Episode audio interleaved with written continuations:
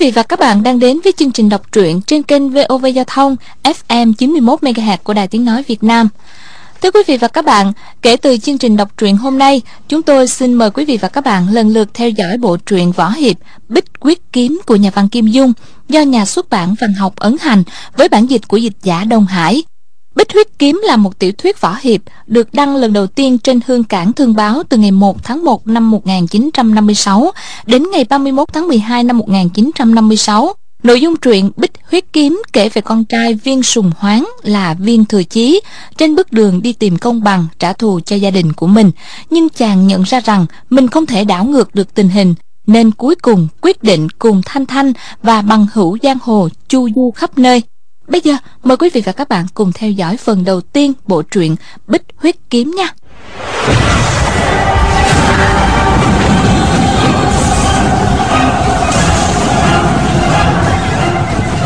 Bích huyết kiếm Phần 1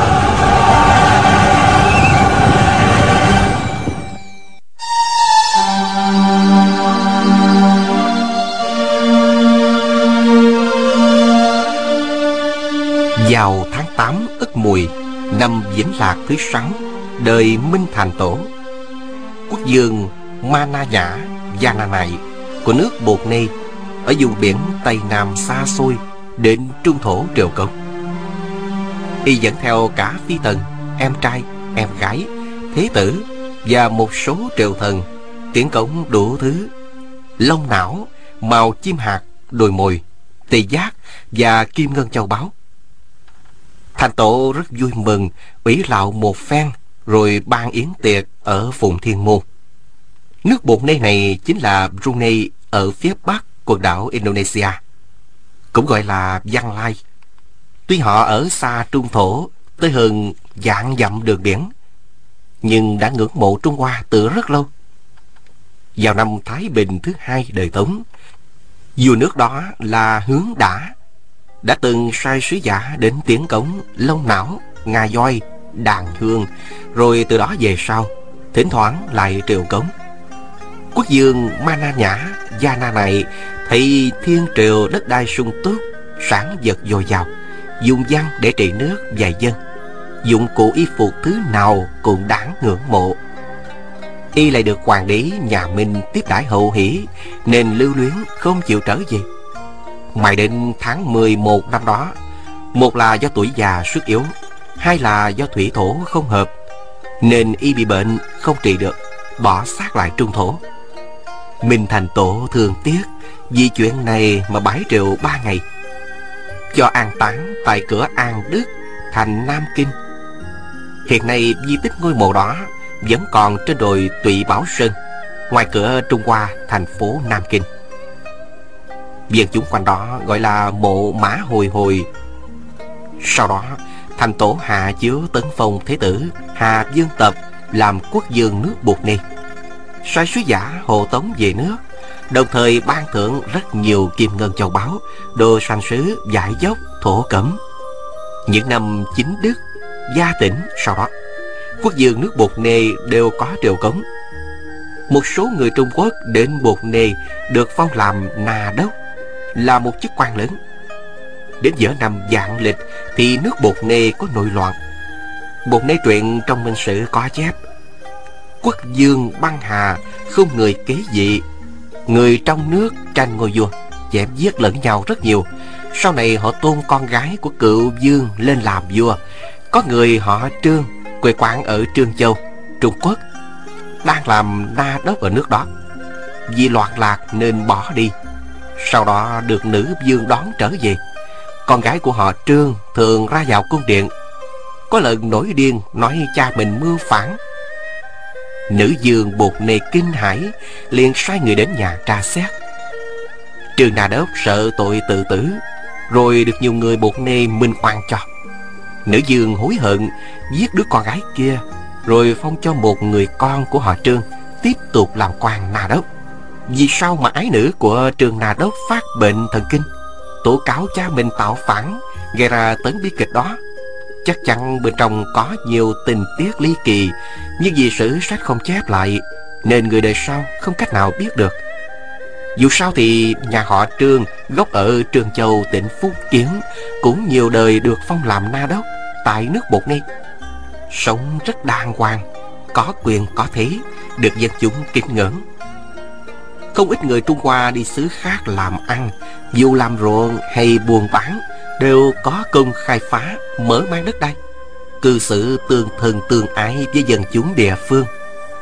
Trong sách Tinh xà thánh lãm của phí tính có ghi, Dân chúng nước bột nề tôn sùng đạo Phật, Thường ăn chay. Họ rất thương mến những người đường đến nước mình. Thấy ai say rượu cũng dìu về nhà nghỉ ngơi. Đối đãi hậu hỷ như hàng xóm quen biết lâu năm vậy Có bài thơ làm chứng. Bột nề ở hải ngoại Dựng nước đã từ lâu. Hè mát, đông ấm áp Đất bằng phẳng phì nhiêu. Một lòng sùng Phật giáo Người say cũng đãi chiều. Thuyền đi khắp thiên hạ Tiếng tốt mãi truyền lưu. Chiếc na đốc của nhà họ Trương Ở nước Bột Nề Truyền được mấy đời Thì đến Trường Tính Trường Tính chỉ có một đứa con trai đặt tên là Triều Đường để tỏ lòng không quên cố quốc. Năm Triều Đường được 12 tuổi, có một nhân sĩ ở Phúc Kiến đến xứ Bột nề Ông này thi cử nhiều lần không đậu nên bỏ học đi buôn. Kinh doanh cũng dở nốt nên mất sạch cả vốn, không còn tiền để về quê. Vì đó phải lưu lạc xứ người. Có người giới thiệu ông ta đến nhà họ Trương, không chừng sẽ tìm được kế sinh nhai. Hai bên nói chuyện xong, Trường Tịnh hoan hỷ mời ông ta làm gia sư và dỗ con trai mình. Việc học của Trương Triều Đường bắt đầu tuy muộn, nhưng nhờ tư chất thông minh, nên trong vòng 10 năm đã thuộc lào tứ thư ngũ kinh. Gia sư bèn khuyên Trương Tính cho con trai về Trung Thổ mà thi cử, mày ra đậu tú tài hay cử nhân ở Trung Hoa, thì trở về nước bột nề chắc chắn sẽ vinh dự hơn nhiều. Trường Tịnh cũng muốn cho con trai về thăm lại phong thổ nhân tình ở quê cha đất tổ, nên ban thưởng hậu hỷ cho gia sư, rồi thu xếp tiền bạc, Xài thêm một đứa thư đồng là Trương Khang đi theo con trai về Trung Nguyên ẩn thí. Dĩ nhiên, gia sư cũng được về theo. Đó là năm sùng trinh thứ sáu. Tên nghịch tặc ngụy Trung Hiền đã bị xử tử. Nhưng những chuyện hắn bán nước hại dân, tàn sát trung lương vào năm thiên khải thứ bảy đã làm nguyên khí của triều minh thương tổn nặng nề lại còn thiên tai hàng hán mấy năm liên tiếp dân nghèo nổi lên làm giặc loạn lạc khắp nơi ba người trương triều đường lên bờ ở hạ môn rồi lại thuê thuyền đi về hướng tây để đến trương châu. Không ngờ mới đi được mấy dặm, đến vùng tứ hương thì gặp phải đại họa. Một bọn cường đạo xông thẳng lên thuyền, không nói không rằng Giết ngay ông gia sư. May mà chủ tớ Trương Triều Đường là dân biển, Giỏi bơi lội, Nên nhảy xuống nước trốn thoát, Tránh được họa sát thân. Hai người trốn ở vùng quê được ba ngày. Nghe toàn những chuyện dân chúng đói khổ Ở khắp bốn phương Kéo đến tấn công Trương Châu, Hà Môn. Tin tức này khiến Trương Triều Đường hoảng sợ Định mất hết hồn tâm thi cử. Thấy nơi này bất an không ở được Chỉ muốn về nhà cho lẹ. Những lúc này không thể trở về hà môn được nữa Hai chủ tớ bàn nhau.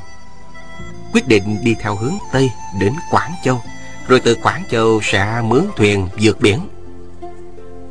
Thế là hai người mua hai con ngựa Dọc đường luôn miệng hỏi thăm đường về Quảng Đông. Lòng nơm nớp quảng sợ Không lúc nào nguôi. May mà dọc đường vô sự Họ đi qua Tam Tịnh, Bình Hòa đến Nam Hòa Bá.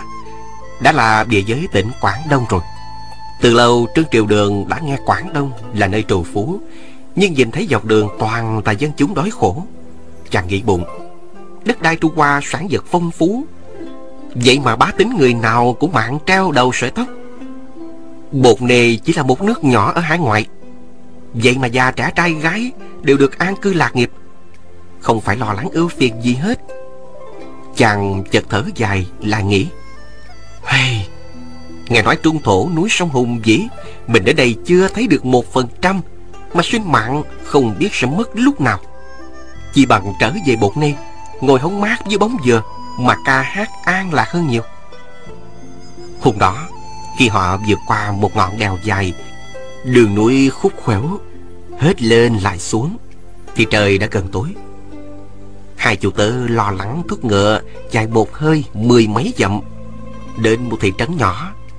Họ cả mừng Định tìm khách sạn mà tá túc, Nào ngờ thị trấn vắng lặng Không một bóng người. Trừ Khang xuống ngựa Tới trước một khách điếm nhỏ, Vẫn còn treo bảng Việc Đông khách sạn Lớn tiếng kêu. Nè nè, Chủ quán Chủ quán. Khách sạn này được xây tựa vào vách núi, Chỉ nghe từ thung lũng tiếng vọng về. Chủ quán. Còn bên trong hoàn toàn không có động tĩnh gì. Ngay lúc đó, Một cơn gió thổi tới, Những tiếng xào xạc nổi lên. Hai người đều bất giác dừng tóc gáy. Trương Triều Đường rút kiếm ra, Chạy vào trong tiệm. Bên trong có hai thi thể, một đàn ruồi bay quanh những dùng máu đen, Mùi hôi thối sọc vào mũi. Xem ra hai người này chết đã nhiều ngày rồi. Trương Khang kinh hãi la lớn một tiếng, Quay đầu chạy ra ngoài. Trương Triều Đường nhìn quanh tứ phía, Thấy chỗ nào cũng lộn xộn. Rương hòm quăng dại tứ tung, Cửa sổ siêu vào Hình như đã bị cường đạo lục soát. Lúc này Trương Khang thấy chủ nhân lâu quá không ra ngoài, bèn từng bước một rõn ràng đi vào trong quán. Trương triều đường bảo, đi chỗ khác xem thử. Họ đi vào ba căn khách điểm khác, thấy căn nào cũng vậy. Có những thi hài nữ nhân thân thể lõa lồ, hiển nhiên bị hiếp trước khi giết. Không khí trong thị trấn cực kỳ thê thảm, gió thổi ầm ù rơn rợn. Mùi hôi thối của xác chết từng cơn ập tới. Hai người không dám ở lại lâu, liền lên ngựa chạy tiếp về hướng Tây. Đi thêm được mười mấy dặm Thì trời đã tối hẳn. Trong lúc bối rối, Vừa đói meo vừa sợ sệt, Trương Khang bỗng lên tiếng. Công tử, xem kìa. Trương Triệu Đường nhìn theo hướng nói chỉ, Thấy xa xa có một đốm lửa nhỏ, liền mừng rỡ nói, Chúng ta tới đó tìm nơi tá túc đi. Hai người rời khỏi đường cái, Đi về hướng ngọn lửa. Đường đi càng lúc càng hẹp. Trương Triều Đường bỗng nhiên nói Nếu đó là sao quyệt của bọn cướp? Hả, chẳng phải chúng ta tự chuốc lấy cái chết? Trương Khang kinh quản nhảy dựng lên, Rồi nói, Thế thì đừng đi nữa. Trương Triều Đường thấy mây đen kéo đến, Hình như trời sắp mưa Đang nói, cứ từ từ, Tới đó xem sao đã. Hai người xuống ngựa, Cột ngựa vào một gốc cây bên vệ đường, Nhẹ nhàng đi về hướng có ánh lửa. Gần tới Thì thấy đó là hai căn nhà tranh. Trương Triều Đường định đến cửa sổ nhìn vào, Đột nhiên có một con chó lớn sủa vang lên, Chôm chôm toan phóng tới. Trương Triều Đường chỉ thanh kiếm ra, Con chó kia mới không dám đến gần, nhưng vẫn đứng sủa không ngớt. Từ gian nhà chứa củi phía sau, có một bà lão bước ra, tay cầm ngọn đèn dầu, run rẩy cất tiếng hỏi. Trương triều đường nói, bọn dạng bối là người qua đường, muốn xin tá túc ở quý phủ một đêm bà lão chần chừ một lát rồi đáp. Ờ xin mời vào. Trương triều đường đi vào gian nhà tranh thì trong nhà chỉ có một chiếc giường đắp bằng đất Hoàn toàn không có bàn ghế gì cả. Trên giường còn có một ông lão đang nằm Không ngớt ho hắn Trương Triều Đường bảo Trương Khang Ra tháo cương dắt ngựa tới đây. Nhưng Trương Khang nhớ đến cảnh tượng Người chết thê thảm vừa rồi run rẩy co rúm lại, Không dám bước ra ngoài. Ông lão phải gắn gượng xuống giường, Cùng đi với nó ra dẫn ngựa về, cột lại bên hè nhà. Bà lão vào trong lấy ra một ít bánh, làm bằng bột bắp, rồi đun một ấm nước sôi, mời khách ăn uống. Trương triều đường ráng nuốt xong một miếng bánh bắp, rồi hỏi, Ở thị trấn phía trước Có nhiều người bị giết đó là bọn thổ phỉ nào vậy? Ông lão thở dài nói. Hey, Thổ phỉ nào ư? Thổ phỉ đâu có tàn ác như vậy. Đó là bọn quan binh Trương Triều Đường giật mình hỏi. Hả? Quan binh ư? Quan binh sao lại vô pháp vô thiên như vậy? Cướp bóc hãm hiếp dân lành. Chẳng lẽ quan tướng chỉ huy không được hay sao Ông lão cười buồn rồi nói hey, Nhất định đây là lần đầu tiểu tướng công ra ngoài. Không hiểu thế thái nhân tình gì cả. Chỉ huy tất nhiên là được nhiều. Đồ quý được lấy trước Đàn bà đẹp được cưỡng bức trước. Trương Triều Đường hỏi Vậy sao bá tính không tố cáo lên quan phủ? Ông lão đáp Tố cáo thì ít gì chứ. Ai dám đi tố cáo Thì tám chín phần Làm mất luôn cả mạng. Trương Triều Đường hỏi, Thế là thế nào? Ông lão đáp, Dĩ nhiên, Người làm quan Phải tương trợ lẫn nhau. Chẳng những quan huyện lão gia Không nhận đơn tố cáo, Lại còn đánh cho mấy hèo Rồi nhốt lại. Nếu không có tiền để tính biếu Thì đừng hòng thoát thân Trương Triều Đường lắc đầu quay quậy lại hỏi Thế thì quan binh đến vùng núi này để làm gì? Ông lão nói trên danh nghĩa thì chúng đến đây để tiêu diệt thổ phỉ.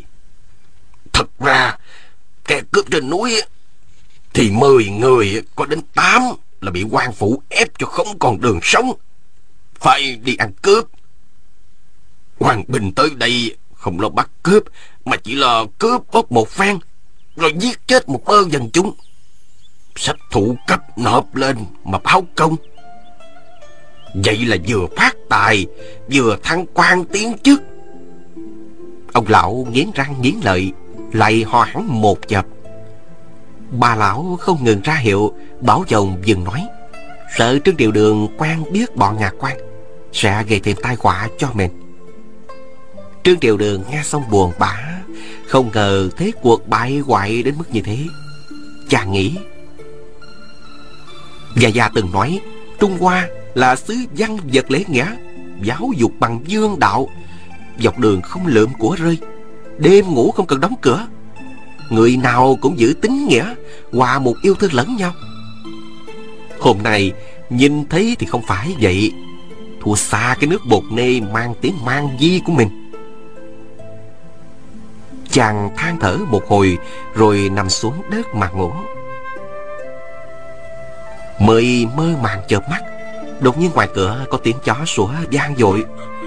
Sau đó có tiếng quát mắng, Rồi tiếng đập cửa bình bình Bà lão bước xuống giường định ra mở cửa, Nhưng ông lão nắm tay kéo lại, Rồi khẽ bảo Trương Triều Đường Tướng công Tướng công ra sau Mà ẩn nắp một lát? Trương Triều Đường và Trương Khang ra sau nhà. Người thấy mùi rơm mới Đoán rằng đây là kho chứa củi.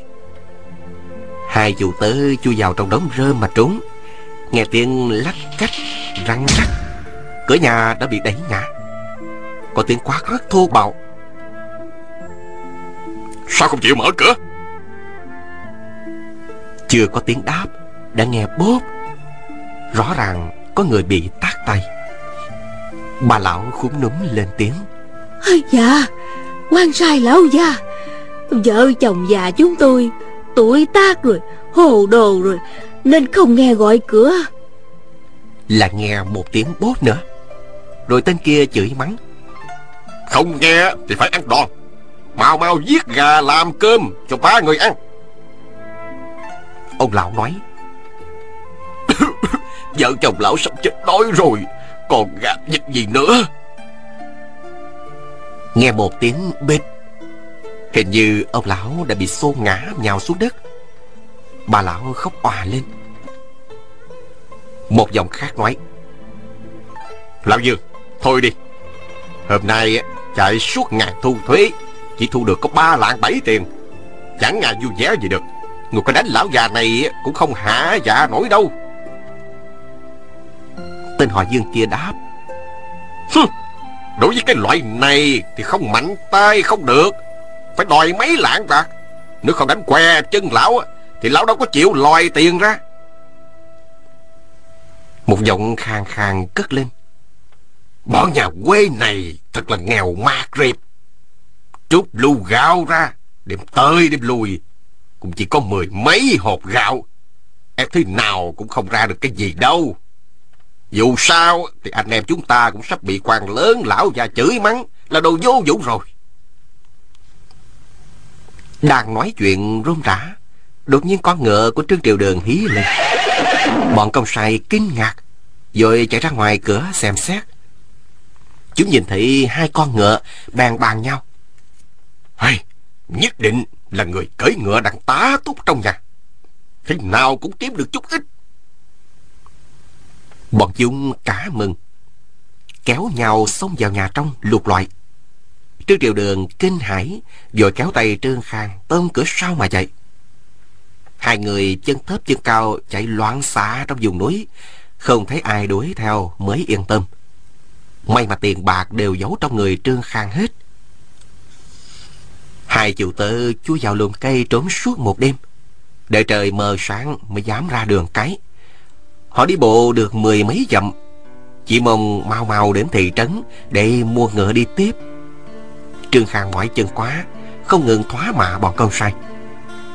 Đang thoá mạ đến lúc cao hứng, Đột nhiên có thấy trên một con đường nhỏ, Có bốn tên con sai bước ra. Tay cầm thước sắt, Xích sắt. Hai tên đi sau có dắt ngựa, Đúng là ngựa của hai chủ tớ.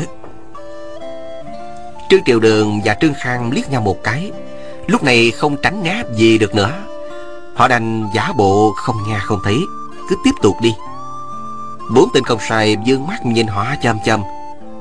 Một tên mặt tròn cất tiếng hỏi. Nè Ông bạn đi đâu vậy? Trương Triều Đường nghe giọng nói Nhận ra đây chính là tên họ Dương hôm qua Chưa hỏi đã đánh người. Trương Khang bước lên một bước nói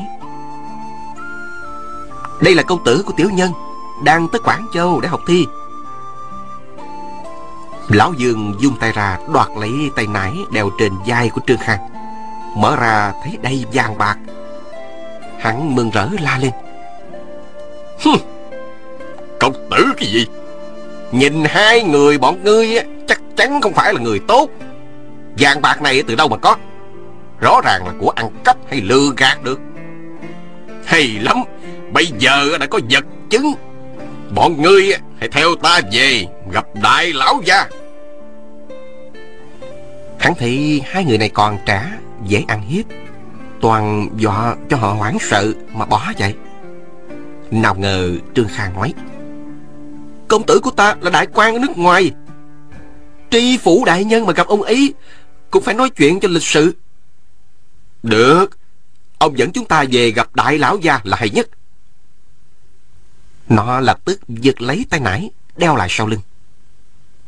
Một gã công sai trung niên nghe xong, Bỗng trao mày nghĩ bụng. E rằng vụ này sẽ có hậu hoạn. Không làm thì thôi, Đã làm thì phải làm cho trót. Chỉ bằng giết luôn hai thằng nhóc này, Phát tài trước rồi giải quyết sau. Hái đột nhiên rút đao ra, Chém tới Trương Khang. Trư Khang hoảng sợ, Vội vã rụt đầu lại. Lưỡi đào lướt sát qua đỉnh đầu. Nó bước ra Ngăn trước mặt Trương Triều Đường, La lớn. Công tử, Chạy nhanh lên! Trương Triều Đường quay lưng chạy ngay. Tên công sai đó xoay tay lại, Chém thêm một đau nữa. Lần này Trương Khang đã đề phòng, Nên nó né mình tránh qua, Không bị chém trúng. Hai chủ tử dắt dò lên cổ mà chạy. Bốn tên công sai cầm khí giới Vừa la hét vừa rượt theo. Trương Triều Đường vốn là công tử nhà giàu Quen sống trong nhung lụa Bây giờ lại hoảng sợ cứu dừng Làm sao mà chạy nhanh được?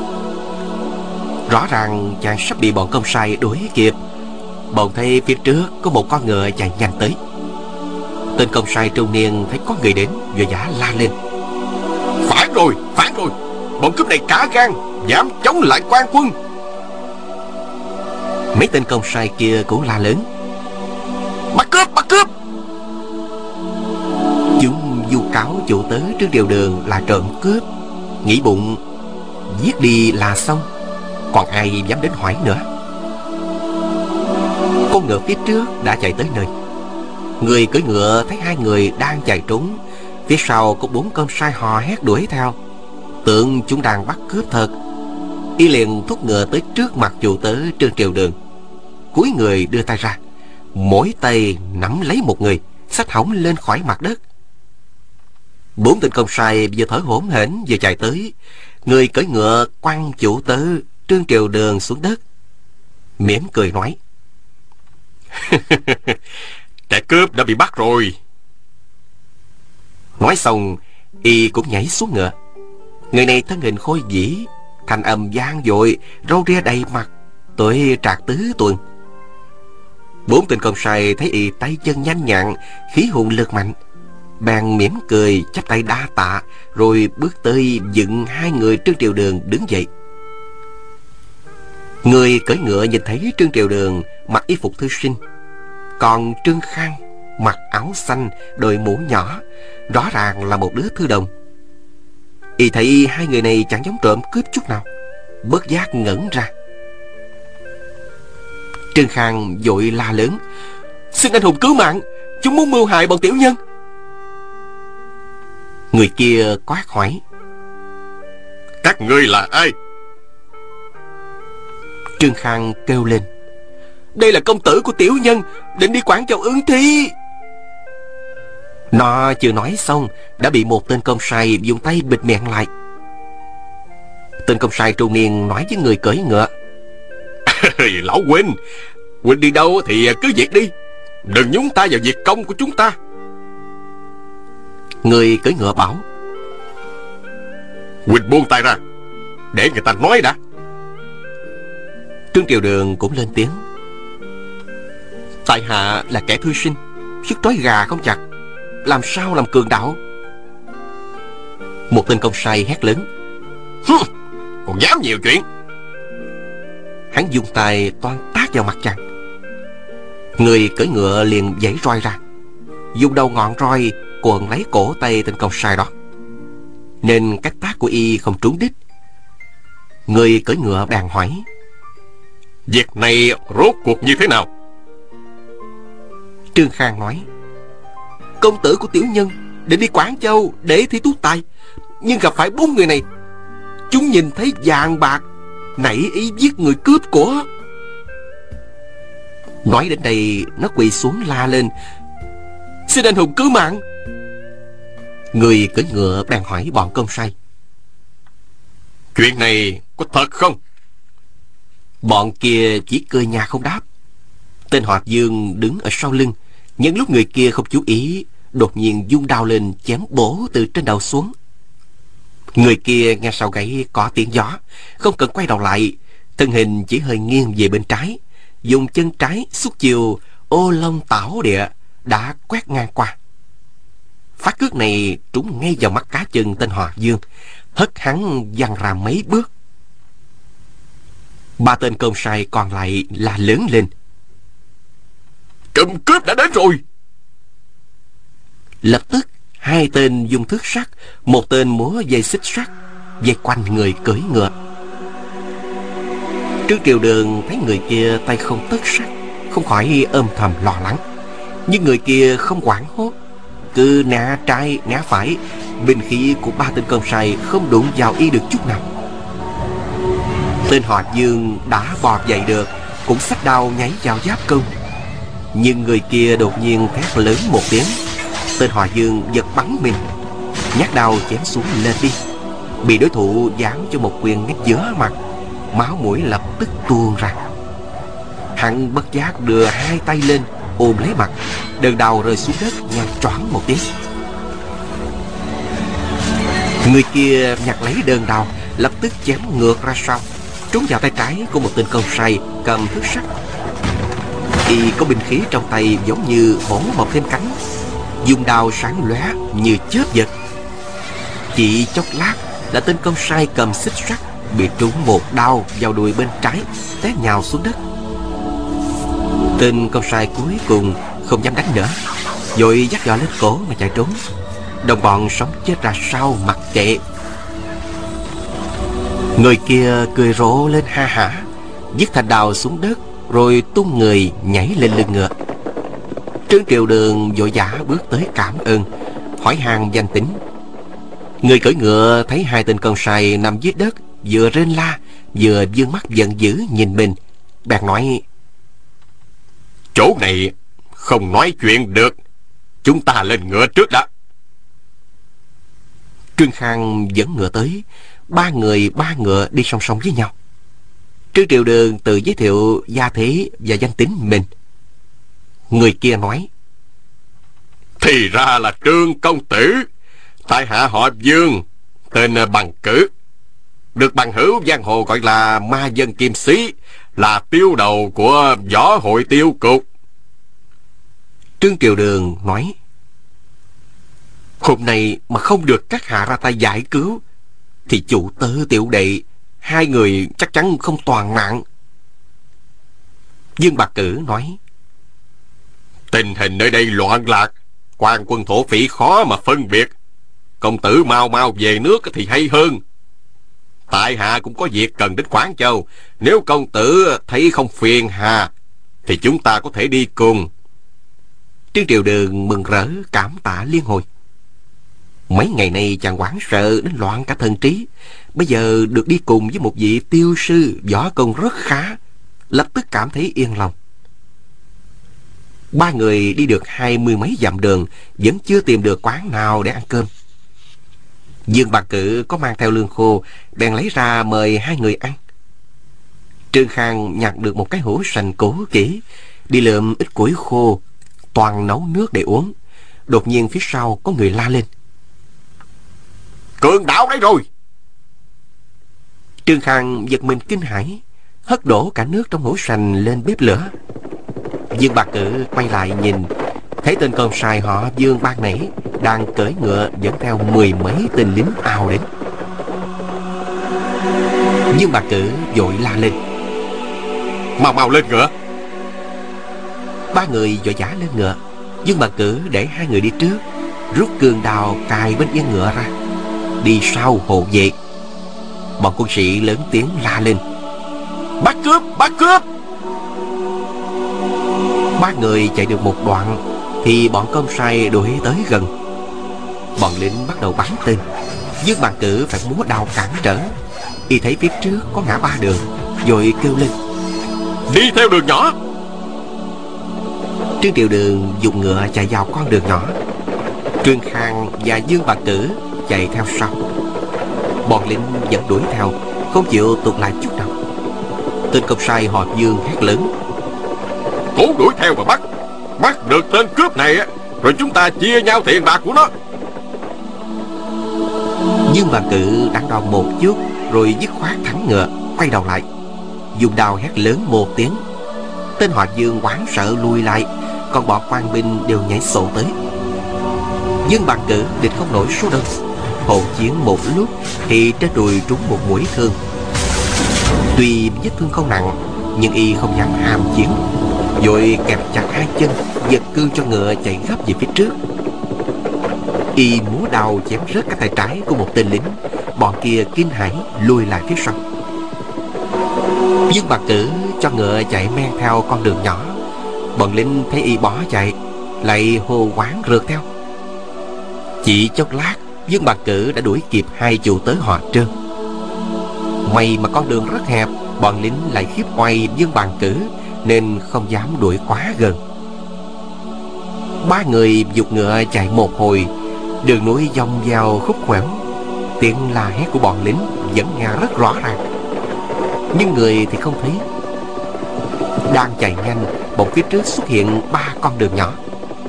Dương Bạc Cử khẽ quát, Xuống ngựa!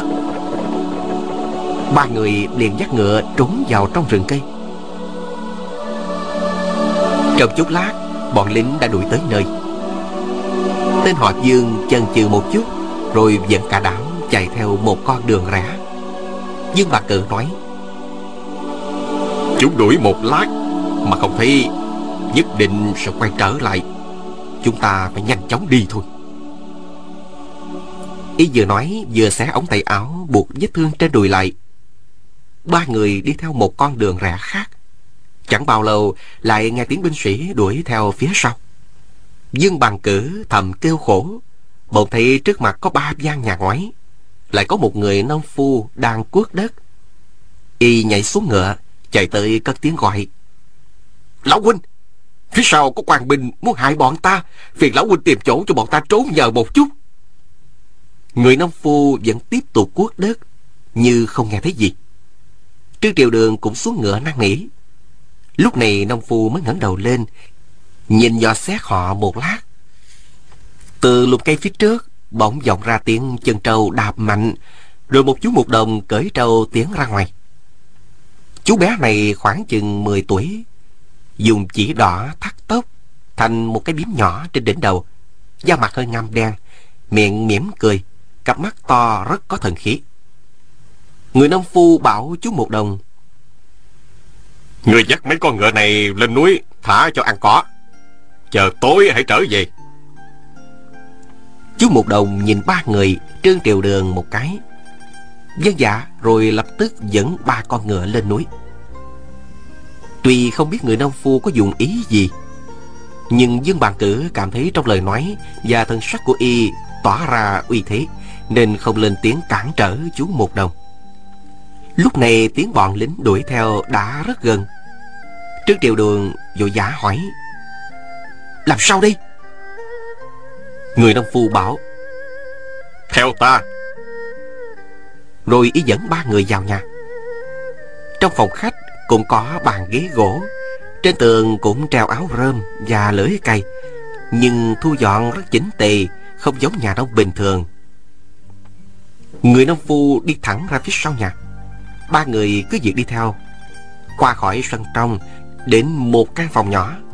Người nông phu dán màn lên Để lộ ra một bức tường. Y đưa tay đẩy lên tường Bỗng có một tảng đá lớn xoay vào bên trong Lộ ra một cái lỗ. Người nông phu bảo Vào trong ấy đi. Ba người vào trong Thì ra đây là một sơn động rất rộng rãi. Gian nhà này xây tựa vào vách núi Ngay trước sơn động Che cửa động lại.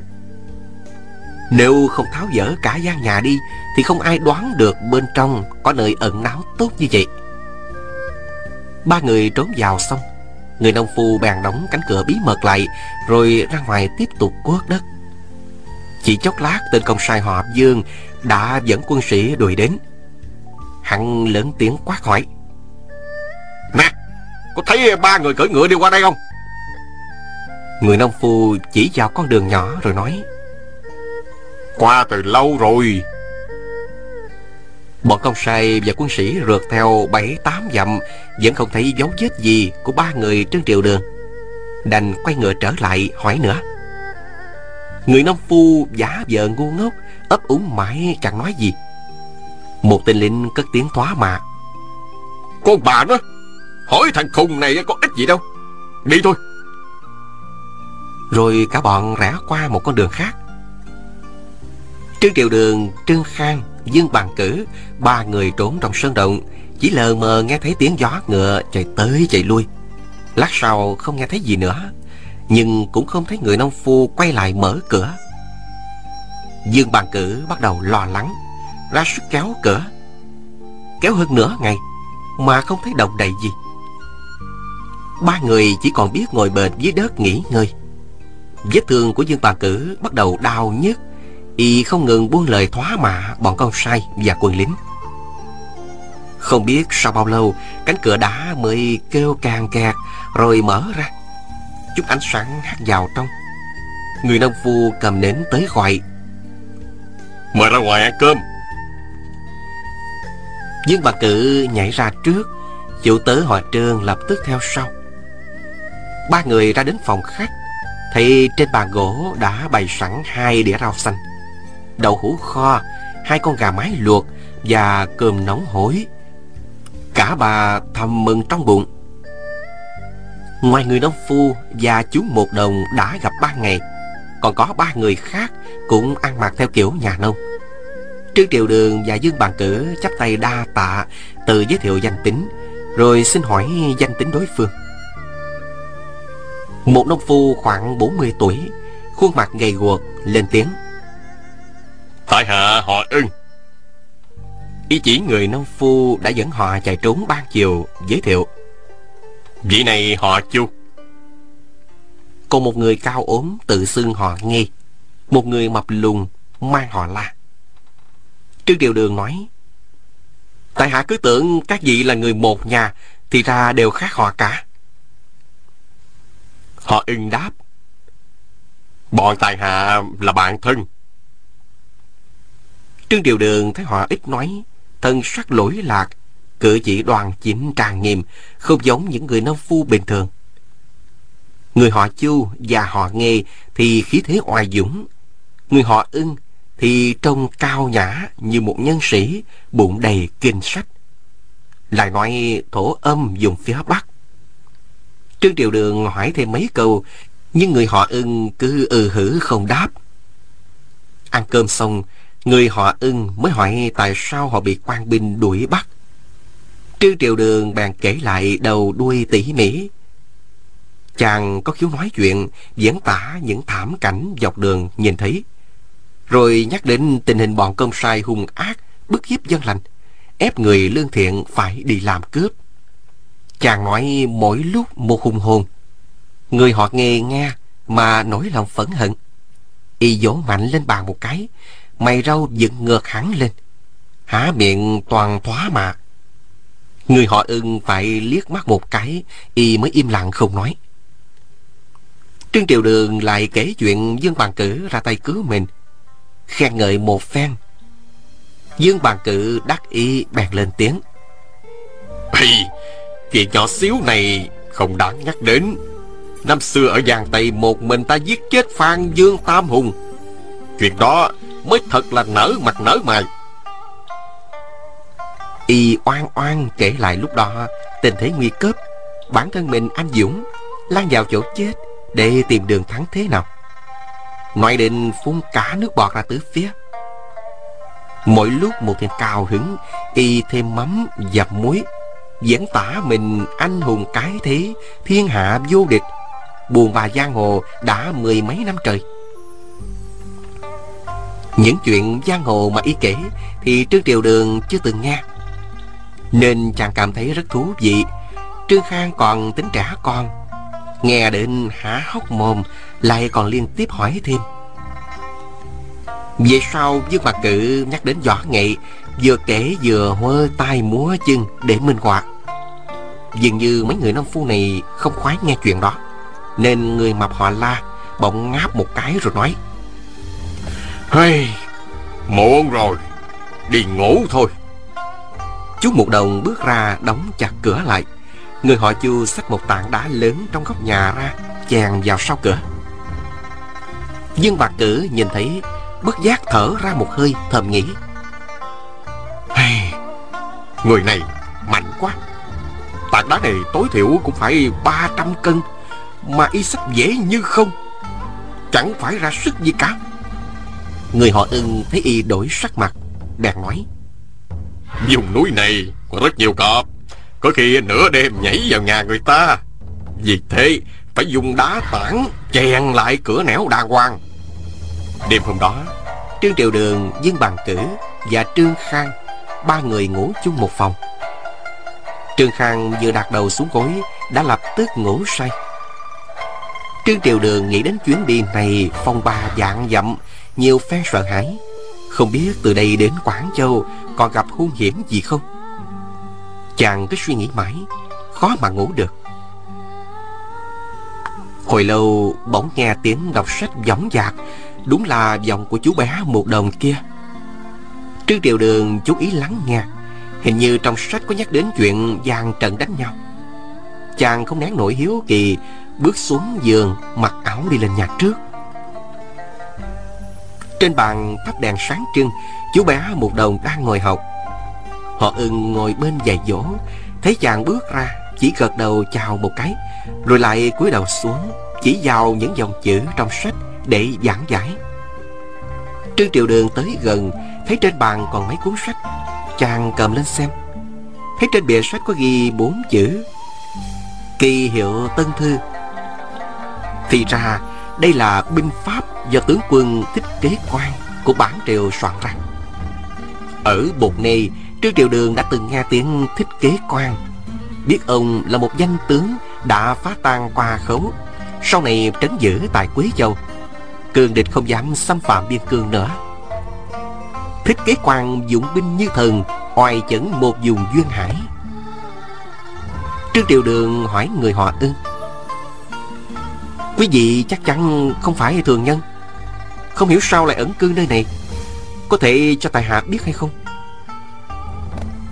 Người họ ưng đáp Bọn ta chỉ là thảo dân Trồng trọt săn bắn để kiếm ăn Đọc sách để biết chữ. Đó là chuyện hết sức bình thường. Sao công tử lại thấy lạ?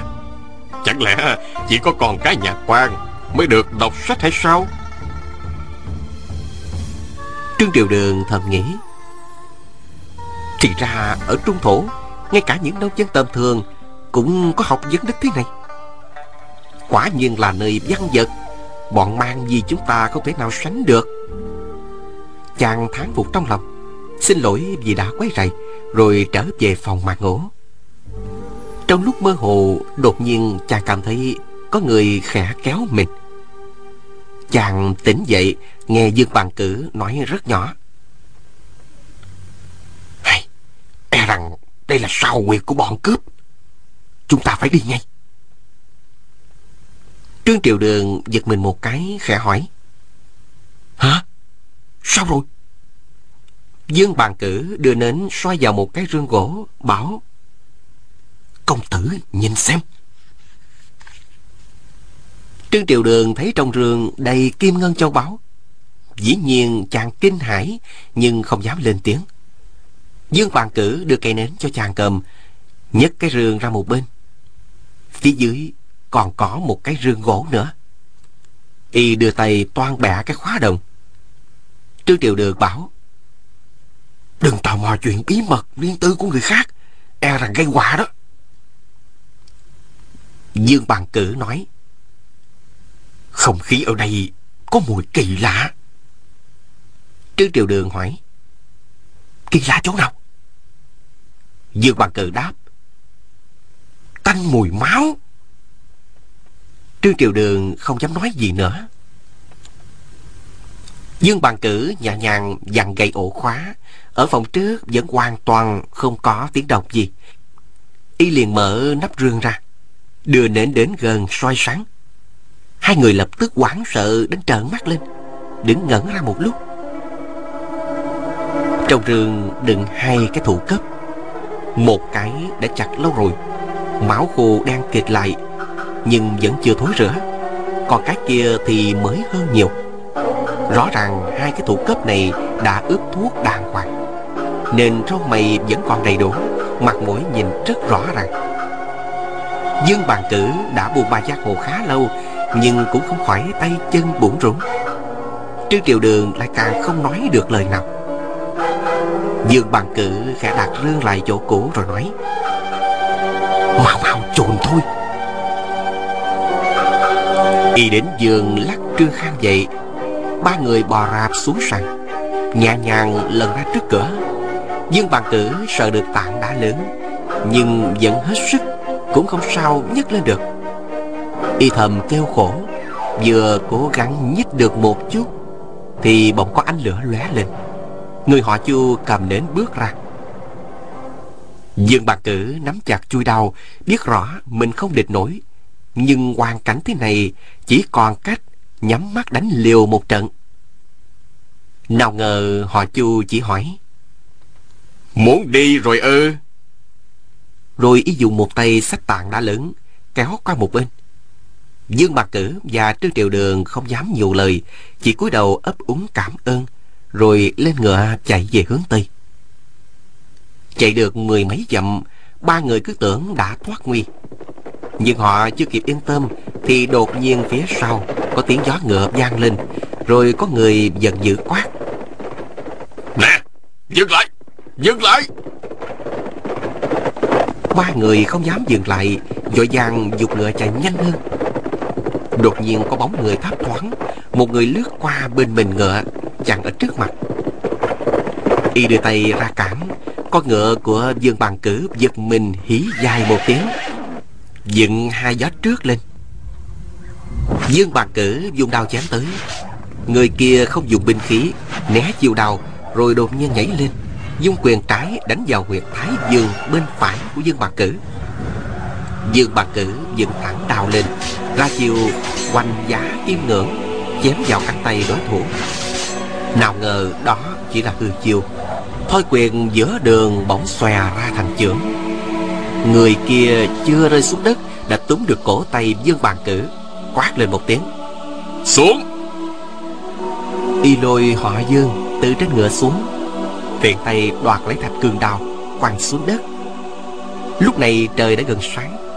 Trong khoảng mờ mờ có thể nhận ra Đó là người nông phu họ Chu. Họ Chu lạnh lùng bảo Quay về. Y quay lưng lại Cởi ngựa đi trước Không cần nhìn xem ba người kia Có đi theo hay không. Dương bàn cử biết mình có phản kháng Cũng vô ích. Muốn trốn cũng không được Đành ngoan ngoãn lên ngựa chạy theo.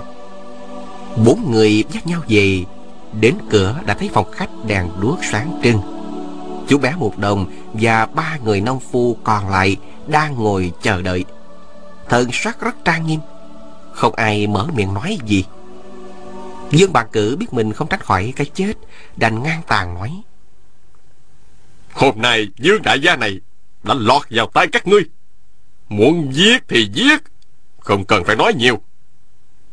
Người họ chu lên tiếng hỏi Ưng đại ca Chúng ta phải làm sao đây? Người họ ưng im lặng không đáp. Người họ nghe nói. Chủ tớ trường công tử Thì thả đi. Còn tên họ Dương á Thì giết. Người họ ưng bèn nói. Tên họ Dương này á, là người báo tiêu Tức là chó săn của bọn nhà giàu. Không phải hảo nhân. Nhưng hôm qua hắn có một phen nghĩa khí, Dũng cảm làm việc tốt. Thôi thì, tha mạng một lần. Lão huynh đệ, Phế cặp chiêu bài của hắn đi. Người họ là đứng dậy, Sắc mặt Dương Bàn Cử thay đổi trông rất thảm hại. Trương Triều Đường không hiểu tiếng lóng giang hồ, Tế chiêu bài Có nghĩa là móc mắt. Nhưng nhìn thần sắc mọi người Cũng biết là chuyện tổn hại đến Dương Bàn Cử Chàng định mở miệng cầu xin, Nhưng chú bé một đồng đã nói trước. Ưng thúc thúc, Cháu thấy người này cũng rất đáng thương. Hay là tha hắn một lần đi. Người họ ưng nhìn mọi người một cái, Ngập ngừng chốc lát Rồi bảo Dương Bàn Cử Có người xin tha cho người Thì cũng được thôi. Nhưng ngươi phải thề Là mọi việc hôm nay nhìn thấy Nhất định không tiết lộ ra ngoài một tiếng. Dương Bàn Cử cả mừng Lập tức đáp ngay. Việc tối hôm nay Thật sự tại hạ Không cố ý nhìn trộm Nhưng đã lỡ thấy rồi. Tiếc là Dương mổ có mắt không trồng Không biết các vị là anh hùng hảo hán. Về chuyện của các vị Tại hạ xin thề sẽ thủ khẩu như bình. Nếu sau này phản bội lời thề Xin đền trời tru đất diệt Cho tại hạ chết thê thảm không sao tả xiết. Người họ ưng nói Được Chúng ta tin ngươi là tài hảo hán. Ngươi đi đi. Dương Bàn Cử chắp tay Quay người lại định đi. Người họ nghe đột nhiên đứng bật dậy Lớn tiếng hỏi Hừm, Cứ thế mà đi hay sao? Dương Bàn Cử ngẩn ra một chút mới hiểu ý. Khổ sở ngượng cười rồi nói Được Xin cho tài hạ mượn đao. Người họ Chu lấy ở dưới bàn ra một lưỡi đao rất bén Nhà nhàng xoay ngược lại, Đưa chui ra ngoài. Dương Bàn Cử đưa tay đón lấy, Bước tới một bước, Đặt bàn tay trái lên bàn. Y xoay đao xoẹt một tiếng, Chặt đứt lìa hai ngón tay của mình, Rồi mỉm cười nói. Tại hạ đã không có tài sản lại, không có danh tiếng gì. Nhưng đã tự làm Thì phải tự chịu. Chuyện này hoàn toàn không liên quan gì đến Trương Công Tử. Mọi người thấy máu trên tay y tuôn ra như suối Mà nói chuyện vẫn cứng quỏi Ai cũng thán phục khí phách của y. Người họ nghe giơ ngón tay cái lên khen ngợi rồi nói Được, hay lắm. Việc hôm nay coi như kết thúc ở đây. Nói xong y quay lưng đi vào bên trong Quý vị và các bạn thân mến, chúng ta vừa theo dõi phần đầu tiên bộ truyện Bích Huyết Kiếm của nhà văn Kim Dung. Mời quý vị và các bạn theo dõi phần tiếp theo của bộ truyện này sẽ được phát sóng vào chương trình đọc truyện ngày mai. Mời góp ý cho chương trình, quý vị và các bạn hãy gửi vào hộp mail điện tử đọc truyện vovavonggmail.com. Đến đây thì nhóm thực hiện chương trình xin phép nói lời chào tạm biệt và hẹn gặp lại.